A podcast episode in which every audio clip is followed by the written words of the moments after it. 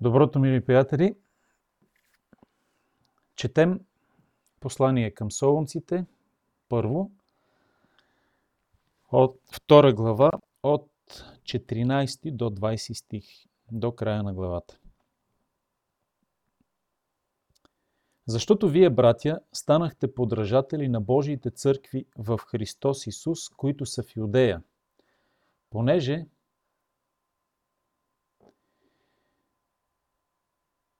Вие пострадахте същото от своите си сънародници, както и те от юдеите, които убиха и Господ Исус, и пророците, и нас прогониха, на Бога не угаждат и на всички човеци са противни. Като ни забраняват да говорим на езичниците, за да се спасят. Така те винаги допълват мярката на греховете си, но безграничният гняв ги постигна. А ние, братя, като осиротяхме от вас за малко време, що се отнася до присъствие телом, но не и духом, се постарахме още повече с голямо желание дано видим лицето ви. Защото поискахме да дойдем при вас, поне аз, Павел, един-два пъти, но Сатана ни попречи. Понеже кое е нашата надежда или радост или венец, с който се хвалим? Не сте ли вие пред нашия Господ Исус при Неговото пришествие? Защото вие сте наша слава и радост. Амин. След като изразява силната си любов към солунците, Показва я чрез два много силни образа на майка кърмачка с нежна любов, която се грижи за децата си, и на баща, който утешава и увещава, назидава и дисциплинира децата си. Той заръчва да водят живот достоен за Бога и изявява, че Словото Божие – работи, действа между тях и ги преобразява. Именно посланието, Словото на Бога ги преобразява. И за това и 14 стих, с който започваме днешния пасаж, започва с думата защото. Действието на Божието Слово провокира в тях да бъдат подражатели – а и самите външни обстоятелства са провокирани именно от това, че Божието Слово действа в тях. Външните обстоятелства на гонения, на страдания, на перипетии, тази дума, която често срещаме в посланията на Павел, през които им се налага да минат новообращенците.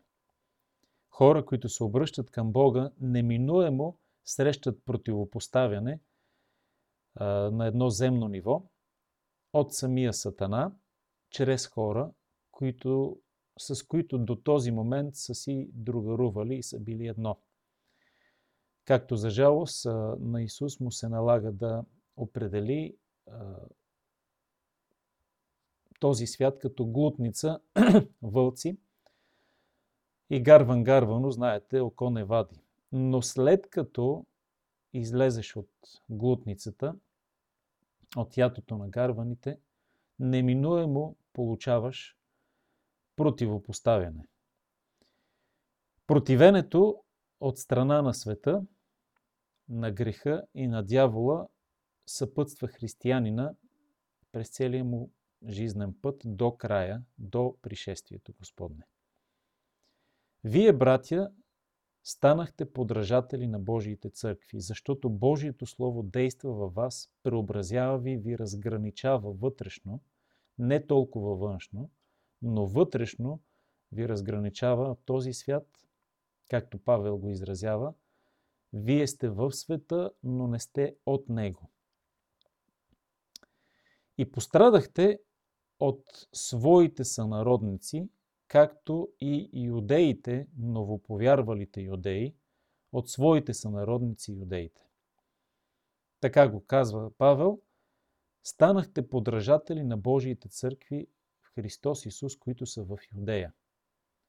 Знаем добре, че след първата, докато се ориентира и се предислоцира своите сили, Сатана, а, така има един голям успех а, проповядваното слово в Юдея, в Иерусалим специално, но след това се надига гонение и то сериозно и дори огромна част от вярващите са разпръснати по цяла Юдея, Самария и дори вече и до краищата на земята, което е Божие действие, за да се разпространи благовестието, но то се случва чрез хора, които се противят на благовестието.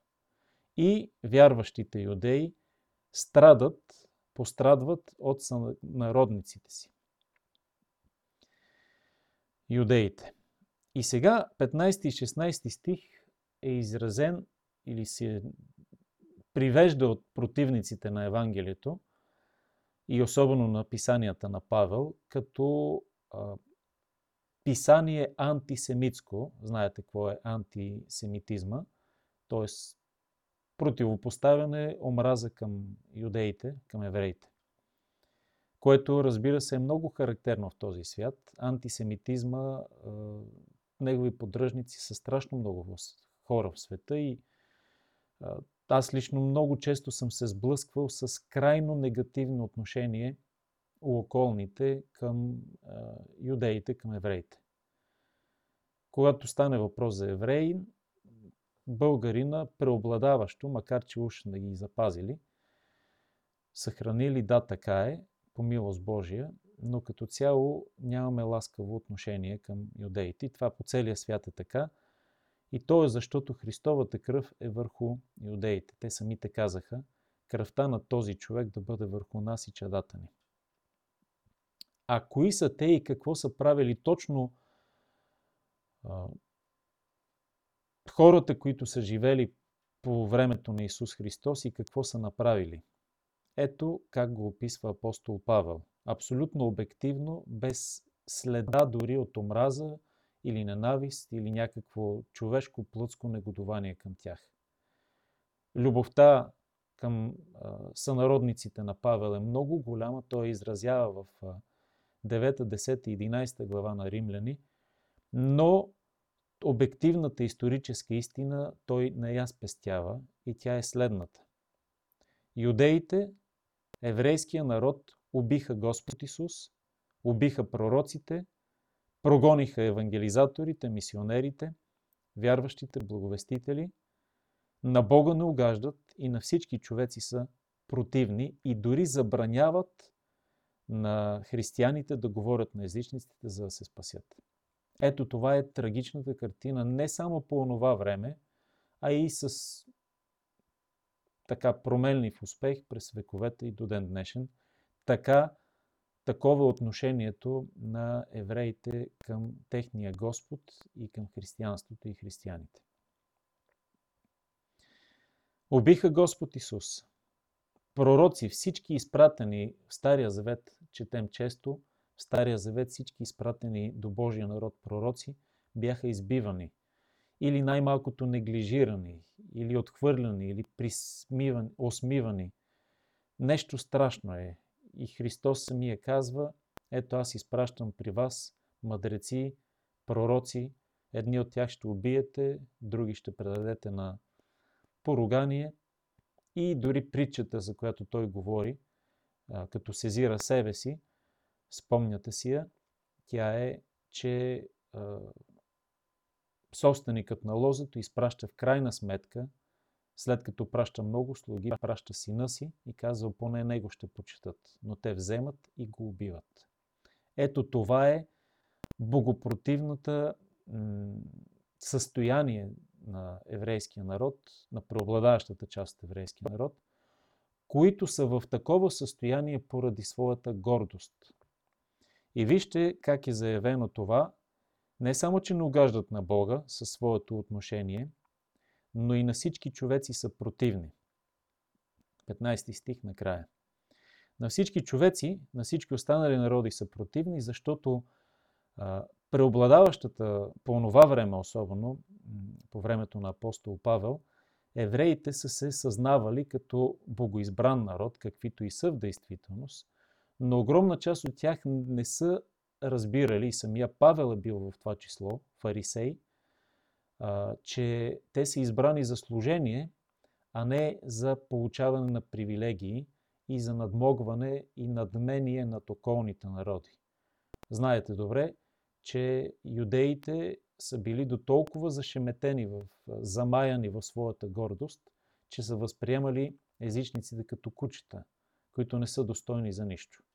Обаче те, ого, те обаче са а, висшия народ, избран от Бога. Като виждат в това свое положение, преди всичко привилегии, но не и отговорност, каквото всъщност и ние като християни би следвало да не следваме техния пример.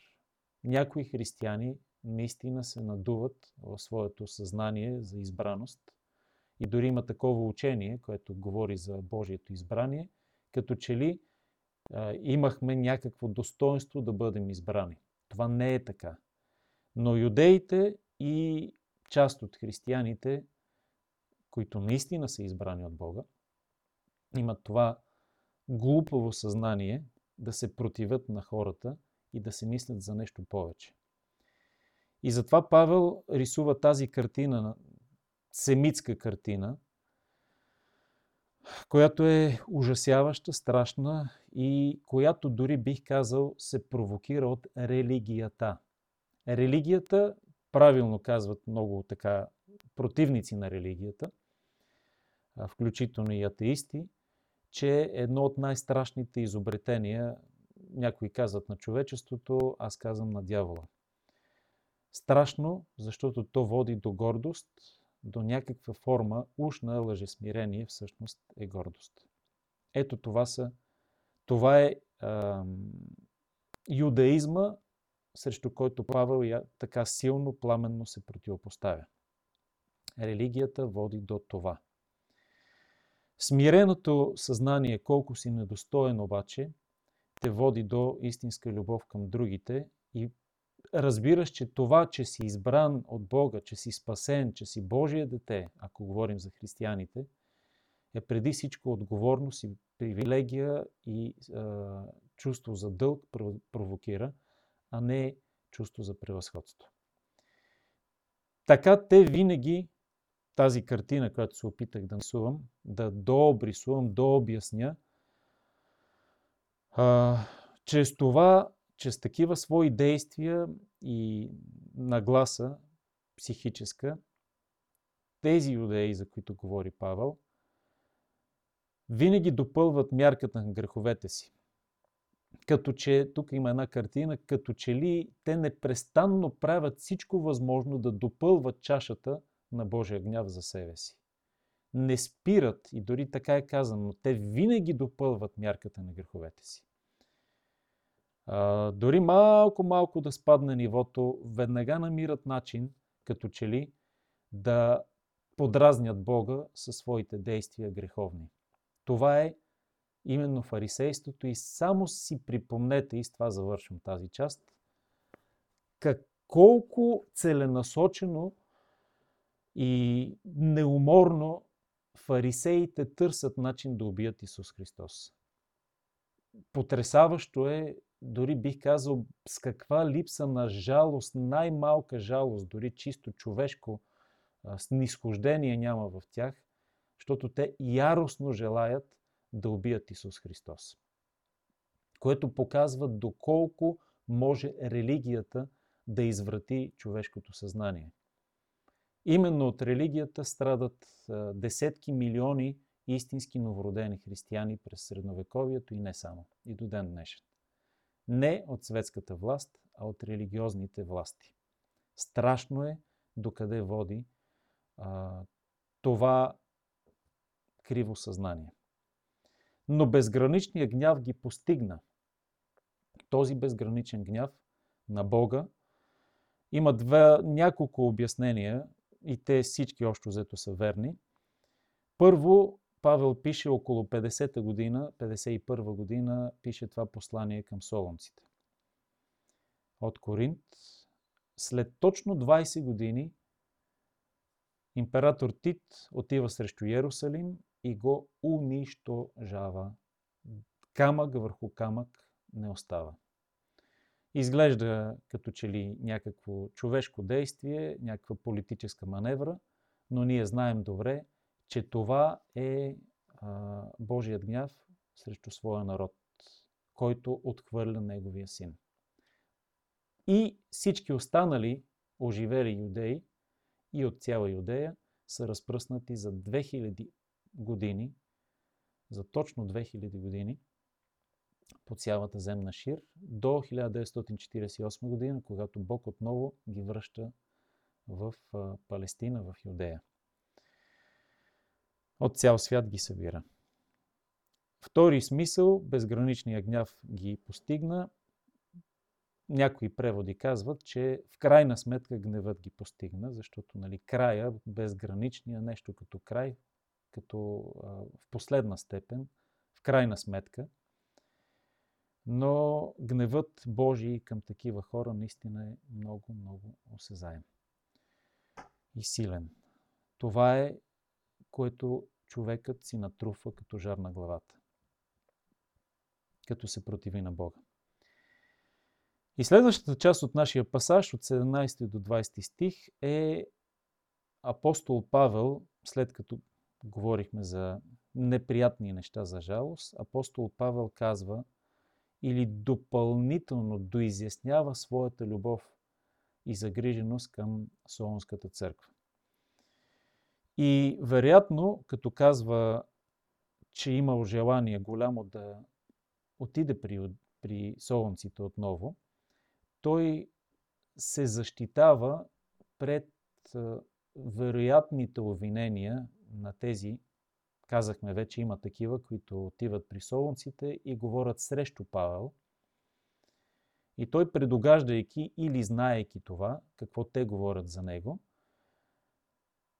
изявява мотивите си, причините да не, да не е отишъл все още при солонците. Защото неговите опоненти сигурно казват на солонците, айде де, какво стана с вашия там а, Павел, уж дойде тук, правеше се на много загрижен за вас, обаче вече няколко месеца ви остава тук да страдате, да ви гонят, а той дори не иска и да чуе едва ли не за вас.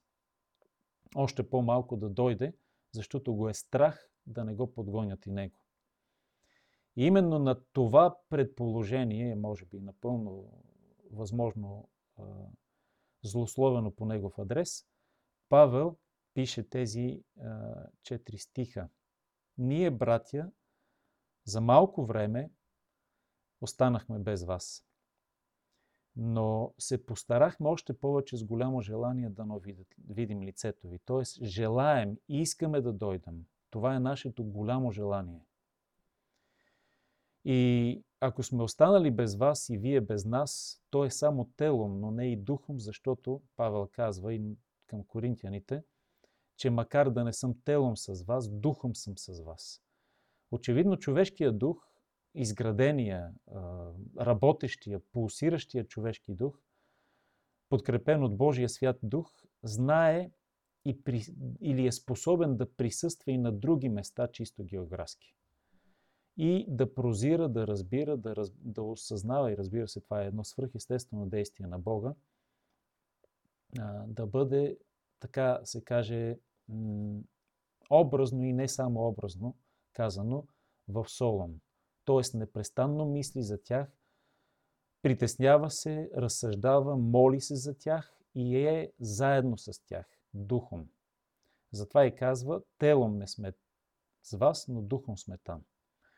Точно обратното на това, което често се случва по училищата, не дай си Боже и в момента в това библейско изучаване, мнозина са телом там, но духом не или умствено не.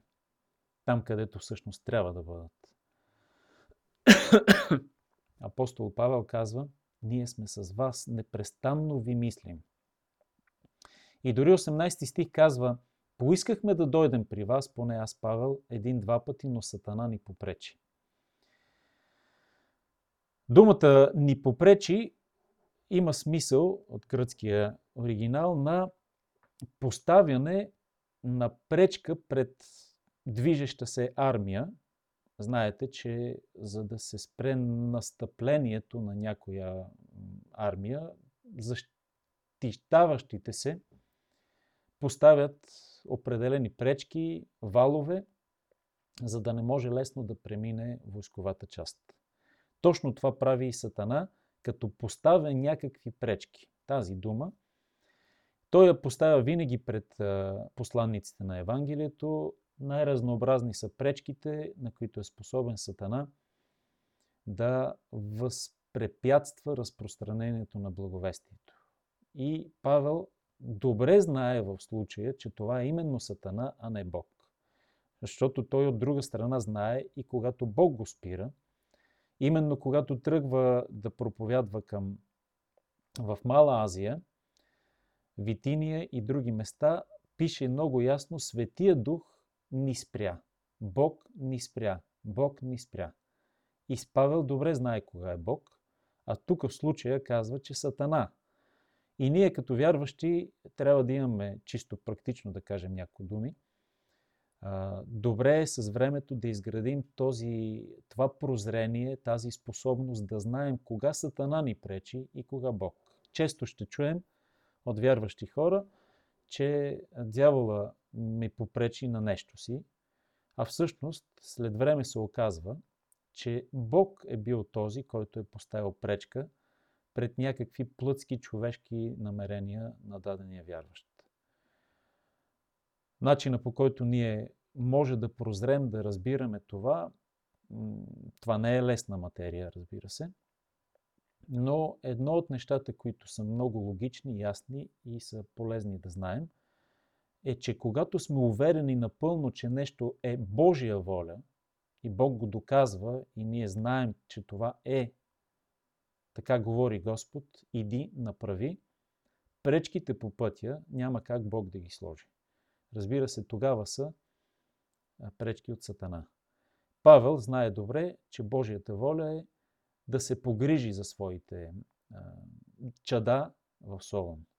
Но пък от друга страна Бог винаги обръща злото за добро и като крайен резултат от това, че Сатана е попречил, самия дявол си вкарва автогол, като Павел по необходимост пише послание към солунците, което се разпространява 2000 години и го четат милиарди човеци, които се насърчават утвърждават и демоничният свят търпи огромни загуби. Така че може би си е казал, плеснал с ръце и казал, ах, що ми трябваше да го спирам този Павел, да не идва в Солон. Щеше да свърши много по-малко работа от това, което сега ми е, услужни живота с това свое послание. 19 и 20 стих предлагам да оставим за утре. Позволих си малко повече да говоря за първите, но се надявам, че е било за наставление Господне и за насърчение на всеки един от нас. Бог да ни благослови, духом да бъдем винаги в Господа и да имаме тази загриженост за другите. Точно обратното на това, което религията възпроизвежда в грешната човешка душа. Пламенна, чиста, свята любов към другите. Благодатен ден желая, мили брати и сестри, и до нови срещи.